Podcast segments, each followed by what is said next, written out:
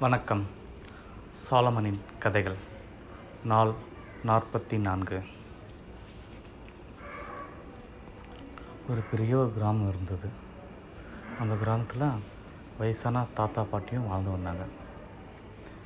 அந்த பாட்டியை தாத்தாவுக்கு காலையிலேயே சாப்பாடு செஞ்சு கொடுப்பாங்க. அந்த சாப்பாடு எடுத்துன்னு தாத்தா வயல்வெளிக்கு போயிட்டு நிலத்தில் போய் வேலையெல்லாம் பார்த்துட்டு ஈவினிங்காக திருப்பி வருவார். அப்படி ஒரு முறை அவர் போ ஒரு டைம் அவர் போகும்போது ஒரு எலி வந்து பார்த்தாரு. அதுலேருந்து ஒரு எலி வந்து சாப்பாடுக்கு அங்கே இங்கேயும் அலைஞ்சு நின்றுச்சு அதை பார்த்து இறக்கப்பட்ட அந்த தாத்தா தான் எடுத்துன சாப்பாடில் கொஞ்சம் சாப்பாடு எடுத்து அதை வச்சுட்டு அவர் போயிட்டார். இப்போ மறுநாள் இதே மாதிரி வரும்போது அந்த எலி வந்து பார்த்துட்டு இறக்கப்பட்டு அந்த பா எலி பாவம்னு சொல்லிட்டு பார்த்துட்டு மறுபடியும் சாப்பாடு எடுத்து அதை வச்சுட்டு போயிட்டார். திருப்பி வந்து பார்த்தா சாப்பாடு எலி வந்து சாப்பாடு சாப்பிட்டு இருந்துச்சு.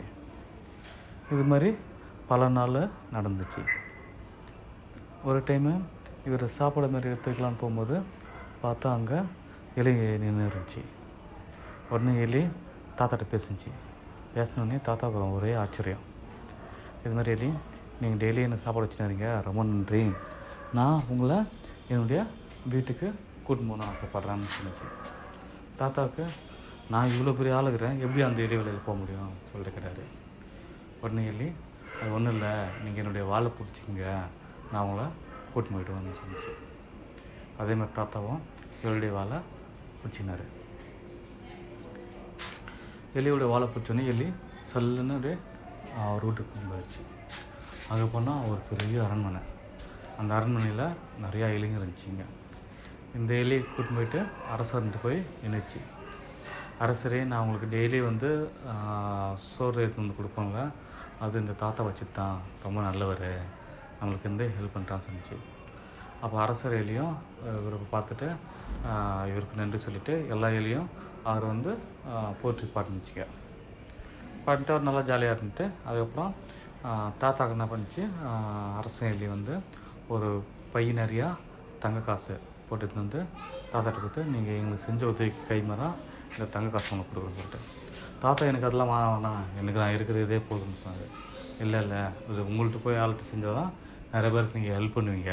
சொல்லிட்டு அதனால உங்களுக்கு கொடுக்குறேன்னு சொல்லிட்டு அந்த பை தங்க காசு கொடுத்து ஆஹ், எடுத்துன்னு சரி திருப்பி எப்படி போகிறோன்னு பார்த்தா அதே மாதிரி தாத்தா வந்து அந்த எலியுடைய வாழை பிடிச்சாரு. பிடிச்சோடனே அந்த எலி எடுத்துன்னு வந்து வெளியில் விட்டுருச்சு. தாத்தா இந்த காசை எடுத்துன்னு போயிட்டு ஒரு பெரிய மாளிகை கட்டினார். அதே மாதிரி வரவங்க ஏழை பாழகங்களுக்கெல்லாம் அவர் வந்து நிறையா உதவி செஞ்சார். இதை பார்த்து பக்கத்தில் இருந்த வீட்டில் இருந்த ஆளுக்கு ரொம்ப பொறாமை. அவரும் இந்த தாத்தா மாதிரி நம்ம ஈஸியாக வந்து பணக்காரர் ஆயிடணும் சொல்லிட்டு கணக்கு போட்டார். அப்போ இந்த தாத்தாட்ட வந்து கேட்கும்போது தாத்தாவே இந்த மாதிரி நடந்த ஒன்றுலாம் சொல்லிட்டாரு.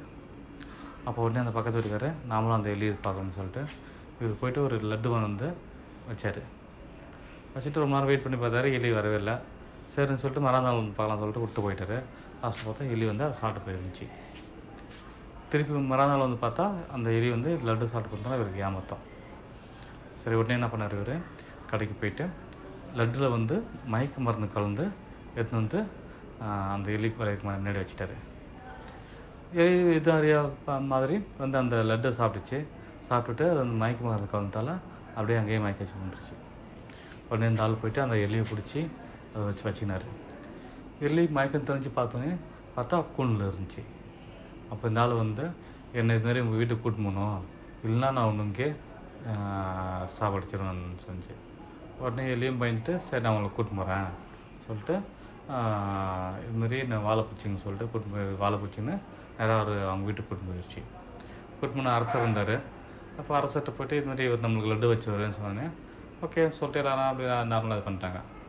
அப்போ இதெல்லாம் அவங்களுக்கு நல்லா விருந்தெல்லாம் வச்சுட்டு விருந்தெல்லாம் முடிஞ்சோடனே சரி நான் போகணுன்னு சொல்லிட்டு சொன்ன சொன்னார் அவர். உடனே அரசர் வந்து அந்த ஒரு அஹ், பை தங்க காசு வந்து கொடுத்தாரு. இப்போ பக்கத்து வீட்டுக்காரருக்கு இப்போ இதே மாதிரி எல்லாருக்கும் எதுவும் கொடுக்கணும். அப்போ இவ்வளோ தங்க காசு இருக்குன்னு சொல்லிட்டு நம்ம எல்லா காசையும் நம்ம அபகரிச்சிடணும்.